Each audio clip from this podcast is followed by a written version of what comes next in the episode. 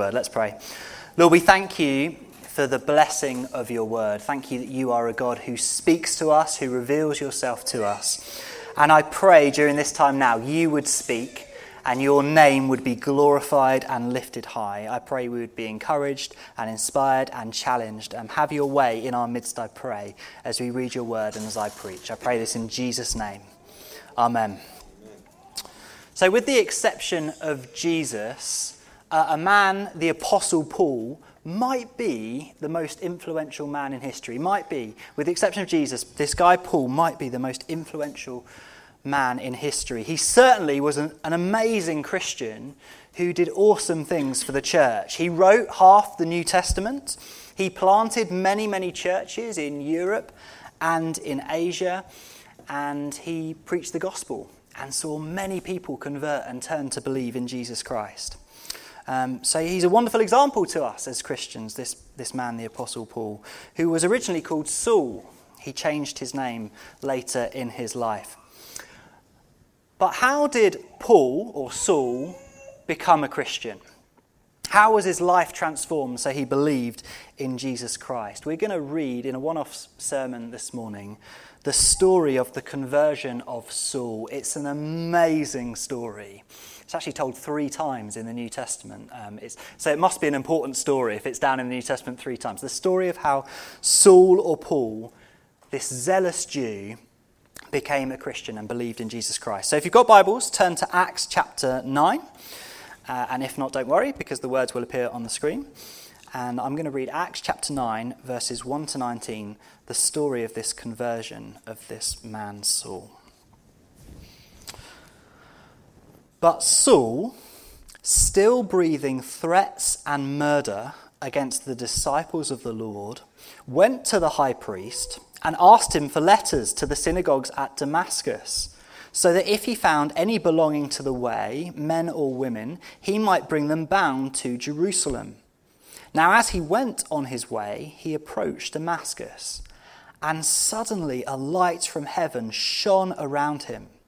And falling to the ground, he heard a voice saying to him, Saul, Saul, why are you persecuting me? And he said, Who are you, Lord? And he said, I am Jesus, whom you are persecuting. But rise and enter the city, and you will be told what you are to do. The men who were traveling with him stood speechless, hearing the voice, but seeing no one. Saul rose from the ground, and although his eyes were opened, he saw nothing. So they led him by the hand and brought him into Damascus. And for three days he was without sight and neither ate nor drank. Now there was a disciple at Damascus called Ananias. The Lord said to him in a vision, Ananias. And he said, Here I am, Lord. And the Lord said to him, Rise and go to the street called Straight, and at the house of Judas look for a man of Tarsus named Saul, for behold, he is praying.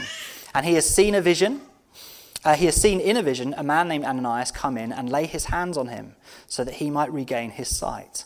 But Ananias answered, Lord, I have heard from many about this man, how much evil he has done to your saints at Jerusalem, and here he has authority from the chief priest to bind all who call on your name. But the Lord said to him, Go, for he is a chosen instrument of mine, to carry my name before the Gentiles and kings and the children of Israel. And I will show him how much he must suffer for the sake of my name. So Ananias departed and entered the house. And laying his hands on him, he said, Brother Saul, the Lord Jesus, who appeared to you on the road by which you came, has sent me so that you may regain your sight and be filled with the Holy Spirit. And immediately something like scales fell from his eyes, and he regained his sight. Then he rose and was baptized, and taking food, he was strengthened. So, Saul, at the beginning of Acts chapter 9, is a Christian hater. In Acts chapter 8, the chapter before, Saul has watched and approved as Stephen has been stoned to death for preaching the good news of Jesus Christ. Saul watched and was happy with what was happening in Acts chapter 8. And in Acts chapter 9, the very next chapter, this man Saul is breathing in threats and murder against the disciples of the Lord. This man breathes in and thinks, I'm going to kill the Christians in Jerusalem. And he breathes out and thinks, if there are any Christians in Damascus, whether they're men or women, I'm going to bound them up and take them back to Jerusalem to be tried. That's the start of the story in Acts chapter 9, isn't it? This man breathing in. Imagine his heart. Imagine what's going on in his mind that his very breath betrays him and reveals him to be a wicked man who wants to persecute and murder Christians. Now, that is a remarkable start to this man's conversion story. And the truth is, there isn't a conversion story out there that better demonstrates how gracious our God is. We believe in a God of grace. And that word grace means unmerited favor. It's an undeserved gift. It's something that you have not earned. That's what grace is all about. And our God is a gracious God. He loves to give gifts to people who don't deserve gifts. He loves to show favor upon people who do not deserve to receive favor. In 1 Timothy after this story that we've read, um, this letter that Saul writes to another pastor of a church, to, to this man Timothy, Paul, uh, Saul describes himself as the worst of sinners. He describes himself as the worst of sinners. And in some ways, he's not wrong, is he? Looking at the start of this story, he's a murderer. He's a persecutor of Christianity. He hates Jesus. His very breath shows him to be an evil evil man. And yet, we've just read a story of how God, in grace, saves this man Saul, offers this man mercy, calls him to follow Jesus. And not only is Saul converted and called and saved in this story, he's also given a purpose and a mission. He's described as a chosen instrument of God in Acts chapter 9. Just think, reflect for a moment on God's love and God's grace. You know, it says in Romans that while we were still sinners, Christ died for us. Now consider that verse in the life of Saul. While he was still a sinner, while he was in this place of murdering, of hating, of persecuting Christianity, God's love went out to him. His grace went out to him. He had not deserved this love. He had not deserved this salvation. He had not deserved this grace. He was, he was the worst of sinners. He was as far away from Jesus as it was possible to be, and God showed him grace in his life. Isn't that amazing? Isn't that amazing? Do you know the same is true of every single one of us. If you're a Christian, while you were still a sinner, Christ died for you. While you were still a sinner, Christ's love went out for you, and God showed you grace and has brought you now into his salvation. You have not deserved it, you have not earned it, but God has shown his love for you when you were in that place, that darkest of places. And so I want to say to you if you're, if you're not a Christian here this morning or you're watching online, thank you so much. You're so welcome. I want you to know this there is nothing you have done in your past that disqualifies you from the good news of Jesus Christ. There's nothing that you have done in your past that can disqualify you from receiving the love of God. God shows grace to all who believe in Christ and call out to God for mercy. Christ is merciful even to the worst of sinners like Saul. And so, if you aren't a Christian, and you're thinking, I, I can't go to church. I, I can't possibly become a Christian. You don't know, Duncan, what I've done in my past. I would say, look at this story of grace in the life of Saul and believe that there is grace for you also. Put your faith in Jesus and receive salvation. But I think this story of grace challenges Christians as well. I want to speak to us as Christians. Firstly, I think there are some of us who believe in grace for salvation, but not grace for Christian living. You know, there are people, there are Christians who think God won't, God can't use me. I'm not a very good Christian. I've not been a good Christian. I've lied. I've been selfish. I've not prayed. I know I'm saved. I know there's enough grace in God to rescue me, to save me into salvation, but God can't possibly use me. I, I, wonder whether you've ever been in that place, or even if you're in that place right now, thinking, yes, I believe in grace for salvation, but I don't believe in God's grace and power in my life to use me. Well, if that's you, have a look at verse 15, where this man Saul is not only saved, but God's grace is lavish upon, upon him. It extends beyond salvation into purpose, where he's given a mission by God. And so I want to say to you if you're a Christian and you believe in grace for salvation, but you're struggling to believe in grace and the power of God, that God might actually use you, don't rule yourself out. Don't rule yourself out from sharing the gospel with other people. Do you know in the verses I didn't read that happened straight after this, this, this message that I read? Paul is out there sharing the gospel, preaching to new people, sharing Jesus Christ. His life is transformed from the darkest, most difficult, most awful places, and he's immediately telling other people about Jesus in Damascus. So don't rule yourself out from sharing the gospel with others. Don't rule yourself out from praying for people. Don't rule yourself out from starting a great charitable work or a small charitable work where you're just loving and showing kindness to people who need it. Don't rule yourself out from serving in a particular ministry. Don't rule yourself out from really standing out in love in the workplace. Believe that God's grace not only is for your salvation, but also for purpose and for mission. He loves you that much that he wants to use you and bless you in his mission. It's my first challenge to Christians. Believe in grace for salvation, but also believe in grace for purpose and for mission and for serving God. But also, another challenge for you Christians.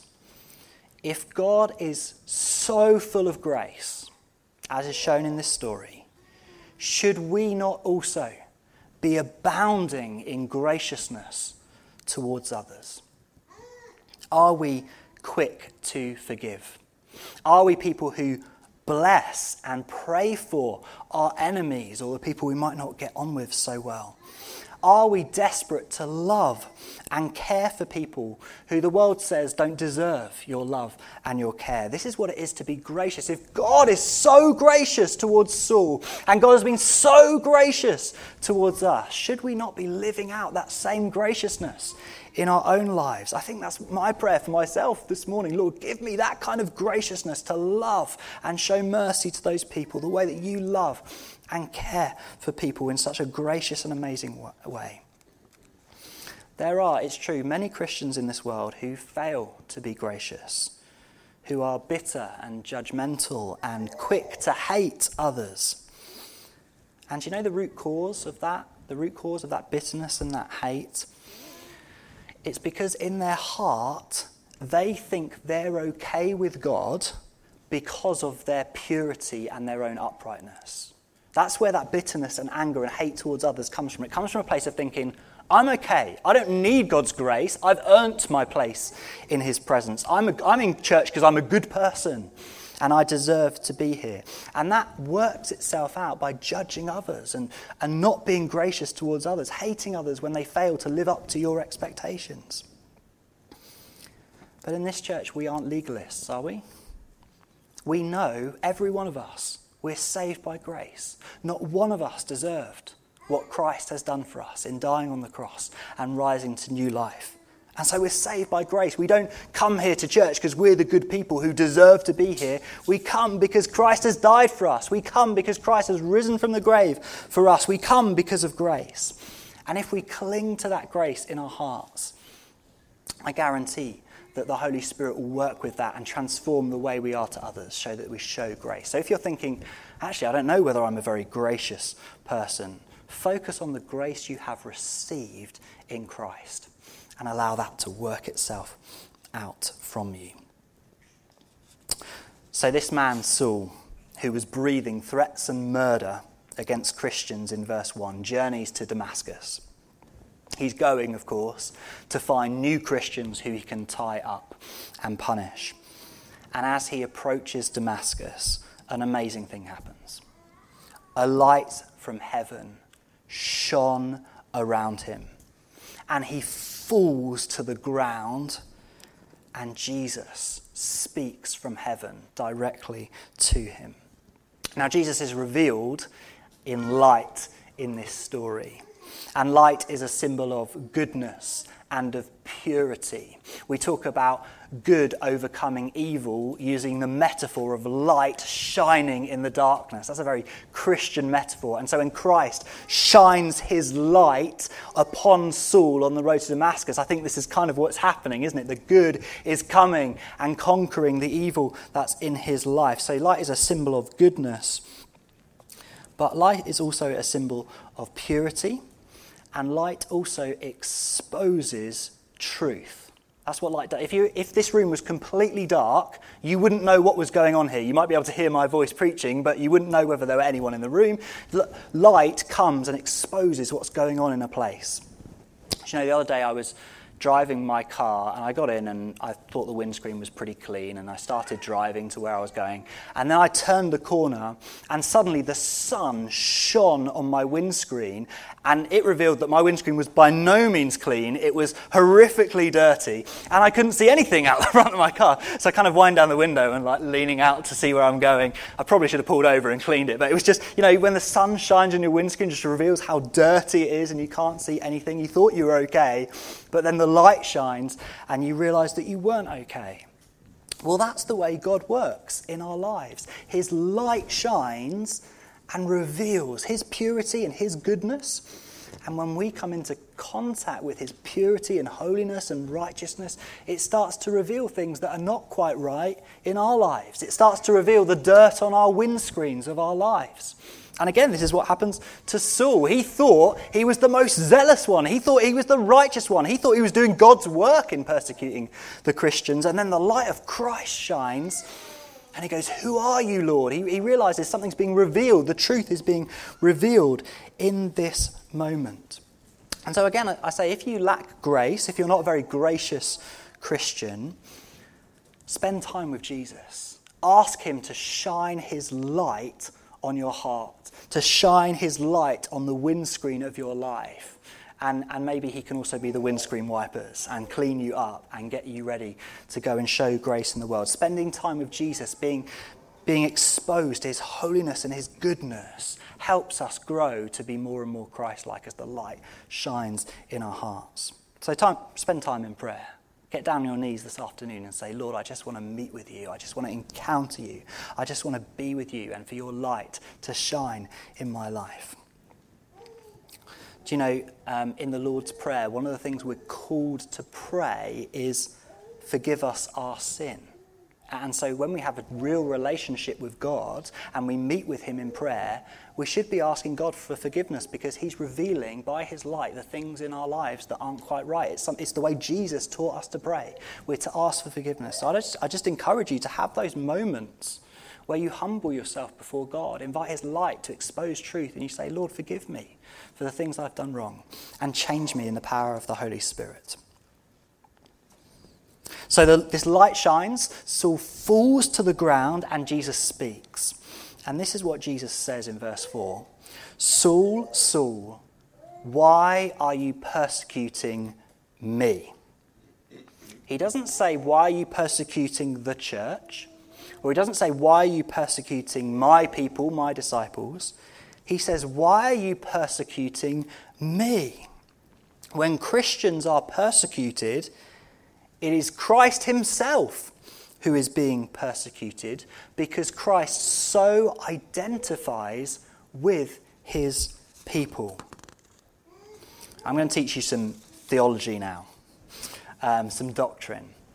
When, the, when you became a Christian, the Holy Spirit came to dwell within you.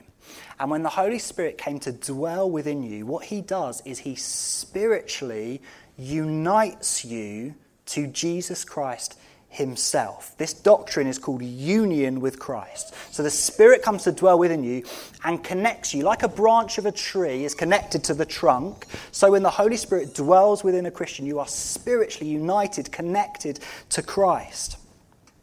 You are spiritually united to Christ's death Do you know that on the cross your old self died in a spiritual sense because you're spiritually connected to Christ's death upon the cross? That means your old self is dead and you're spiritually connected to Christ's resurrection. When he rose from the grave, the Holy Spirit spiritually connects you to that so that you died with Christ on the cross and you rose again so that you are a new person in the power of the Holy Spirit. This is, this is spiritual union with Christ through the Holy Spirit dwelling within you. And you are also part of his body. You are spiritually connected to Christ. He is the head of the body. And you are the hands, the legs, the feet, the fingers, and the toes. Each and every Christian in this room is spiritually united to Christ, the doctrine of union with Christ. And so, brothers and sisters, I want you to know that you are part of Christ, which means if you are persecuted, it is Christ who is being persecuted. That's what Jesus is, is teaching Saul, that Saul is persecuting Christ himself because of our spiritual connection, because of our union with Christ. Isn't that an amazing thought? Just think of yourself for a moment individually. You are united with Jesus.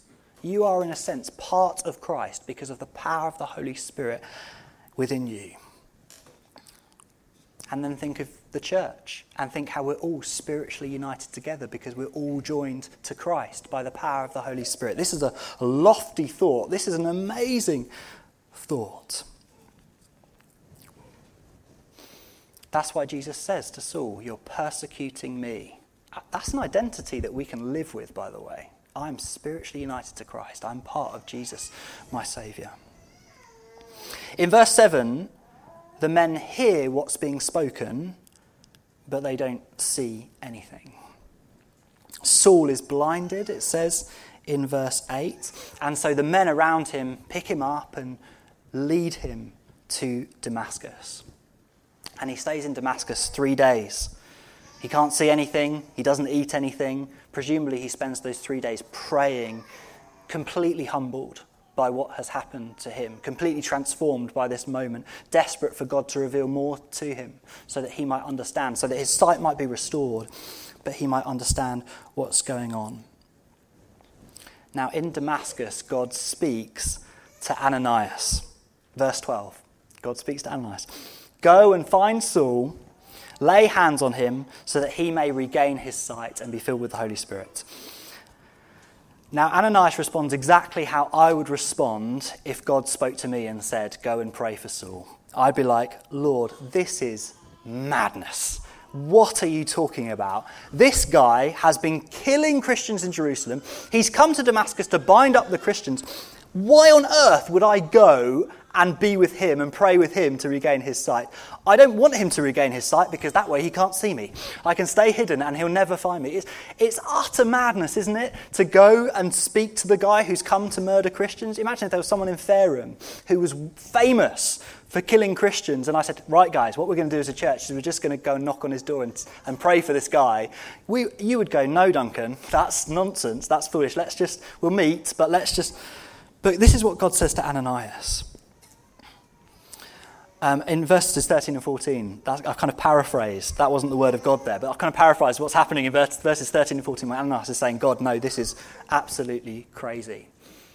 And yet, when God tells him to go again, what does Ananias do? He obeys and he goes. I wonder whether you're obedient to obey even the hardest of commandments in your walk with Jesus Christ. I wonder whether there's someone in your life who, if God said, I want you to go and speak to him or to her, you would go, No, thank you, God. I don't want anything to do. I wonder whether you can think of someone who actually you think there's no way I would share the gospel with that person because they would just throw it back in my face or they would do something awful to me. And, and if you're in that place, we'll reflect on Ananias and his faith, his obedience to do what God has told him to do. And maybe even pray for an opportunity that's faith, isn't it? That's bold, isn't it? Lord, I pray for an opportunity to share the gospel with the person I'm thinking of right now, who actually, if you told me to go, I'd be terrified of it. It might even be a close friend or family member. Sometimes the people you're closest to are the people it's hardest to share with. Pray for an opportunity, but don't pray and expect God not to answer. It's a dangerous prayer to pray. And so if you pray, be prepared to be obedient to what God is calling you to do, just like Ananias is. I love Ananias. He only he gets a short section here in, in chapter 9, but I just love that he, even though he tells God that it's madness, when he's told to go, he does actually go. And he prays for Saul. And he receives his sight, and he's baptized, and he eats some food. But I just want to focus for a moment on verses 15 and 16. This is where I'm going to finish, focusing on verses 15 and 16, where God reveals to Ananias what Saul's purpose and mission is to be from this point onwards. And in one sense, Saul is given a unique call. He's called to be an apostle. And God's grace in his life meant that he really did preach Christ to Gentiles, to kings, to Jews, the children of Israel. And he really did suffer on many, many occasions. So, in some senses, verses 15 and 16 is a unique thing for Saul. I just want to read, if you don't think that um, this man Saul or Paul ever suffered, let me just read to you from 2 Corinthians chapter 11, verses 23 to 27. This is what went on in Paul's life as an apostle. This is what he writes in the letter to the Corinthian church Are they servants of Christ? I am a better one. I'm talking like a madman. So he's not boasting, he's, he's kind of he's talking about the things that he's done. Um, it sounds like boasting when I take it out of context. But anyway, um, I have far greater labours, far more imprisonments, with countless beatings, and often near death. Five times I received at the hands of the Jews the forty lashes less one. Three times I was beaten with rods. Once I was stoned. Three times I was shipwrecked. A night and a day I was adrift at sea, on frequent journeys, in danger from rivers, danger from robbers, danger from my own people, dangers for Gentiles, danger in the city, danger in the wilderness, danger at sea, danger from false brothers, in toil and hardship, through many a sleepless night, in hunger and in thirst, often without food, in cold and exposure. And apart from other things, there is the daily pressure on me of my anxiety for all the churches do you see in those verses, Paul went on, Saul went on to suffer terribly in his life as an apostle imprisonments and beatings and lashings and hunger and thirst and shipwrecks and, and starvation. He really did suffer for the name of Christ. And it, so, in one sense, verses 15 and 16, where Ananias is given, this is what Saul is to do, is a, is a personal thing for Saul. But in another sense, Saul's mission teaches us much about the Christian life and what we are called to do. The first thing I want to focus on from those verses is the words chosen instrument. Like a surgeon chooses a scalpel to help with surgery, so God chooses Christians and uses them for his purposes and his glory. I wonder whether you've ever thought of yourself as a chosen instrument of God. That's a very privileged position. God has chosen you. He's equipped you with what He needs you to have. It's a privileged position to be chosen by God, but it's also a very humbling and helpful way of identifying. I'm a chosen instrument of God. I'm just an instrument. God brings the hard work, God does the clever stuff. He just uses me how He sees fit. I think it's a great thing to think of ourselves as a chosen instrument. And maybe you want to pray this morning Lord, today I want to be your instrument. Use me how you see fit. That's a great prayer to, to wake up in the mornings and pray, Lord, I want to be your, your instrument this morning. Make me a saxophone, make me a piano, and play me or use me according to your glory and your purposes. The other thing is that um, Saul's not just a chosen instrument, but he's a chosen instrument of mine, says God. He's a chosen instrument of mine. We belong to God. All that we are belongs to Him. That's how much of an instrument we are. We belong to Him. And that might sound like a terrible thing to belong to God, but it's actually a wonderful thing because God is a good God. He loves you so, so much. So to belong to Him is a glorious thing. I belong to God, Christ. I'm His, and He can use me as He wants, but I know He will always use me for my good because that's how good that He is.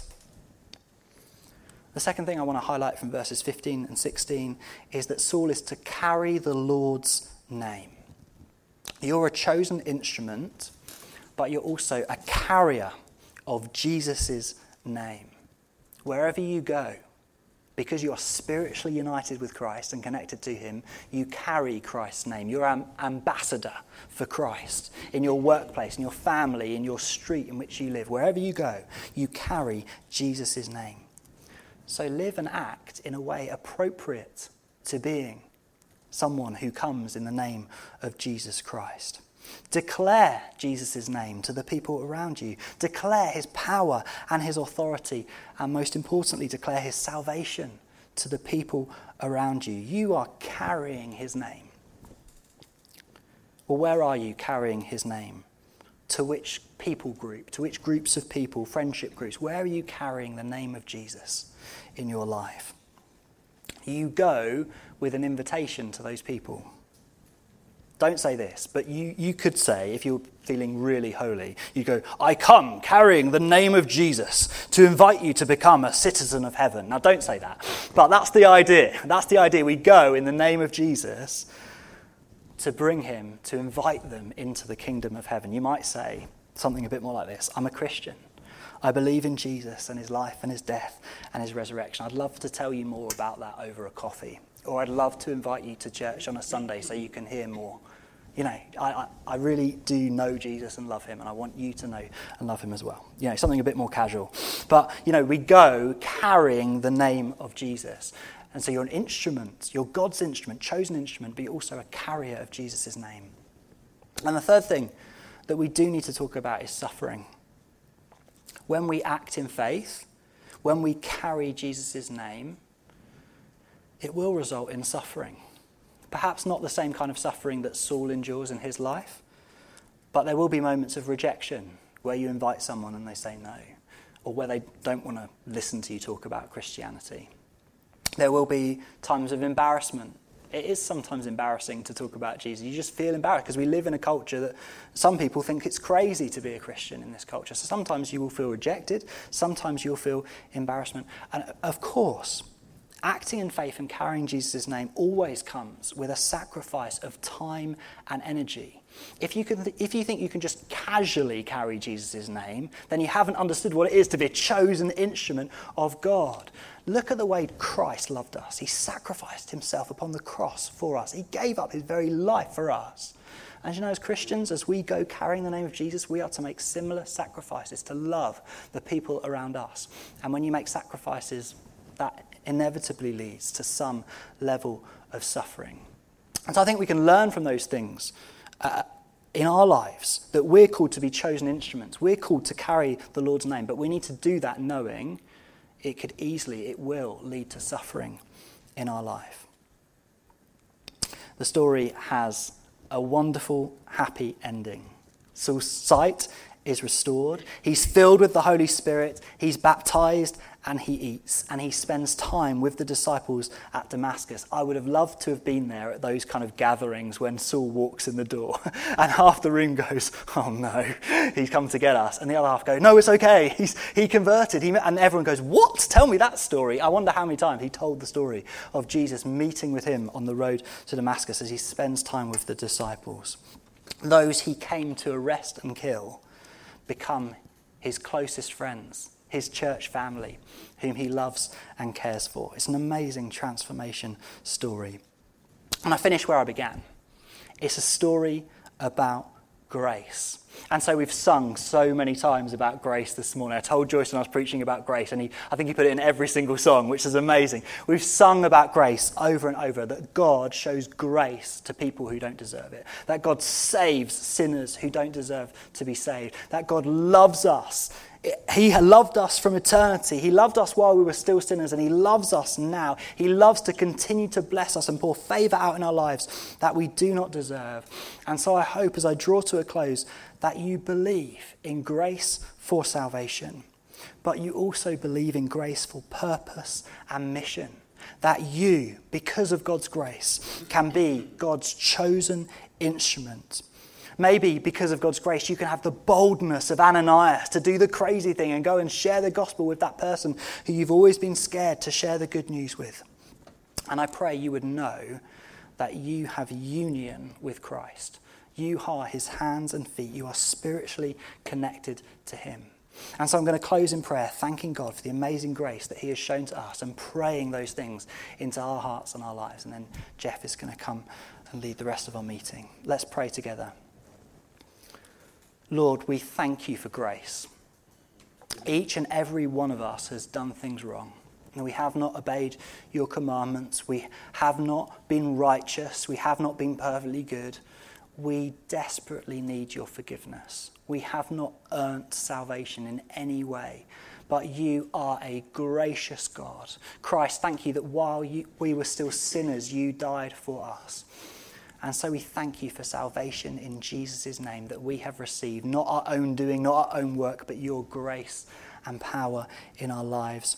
And Lord, I pray that your grace and power will continue to work in our lives, not just for salvation, but equipping us and empowering us to live for you and serve your mission, your purpose. I thank you for Saul, who became Paul, who became one of the most influential men in history because your Holy Spirit was leading him and driving him and transforming him and changing him. And I thank you that that same Holy Spirit works in our hearts today.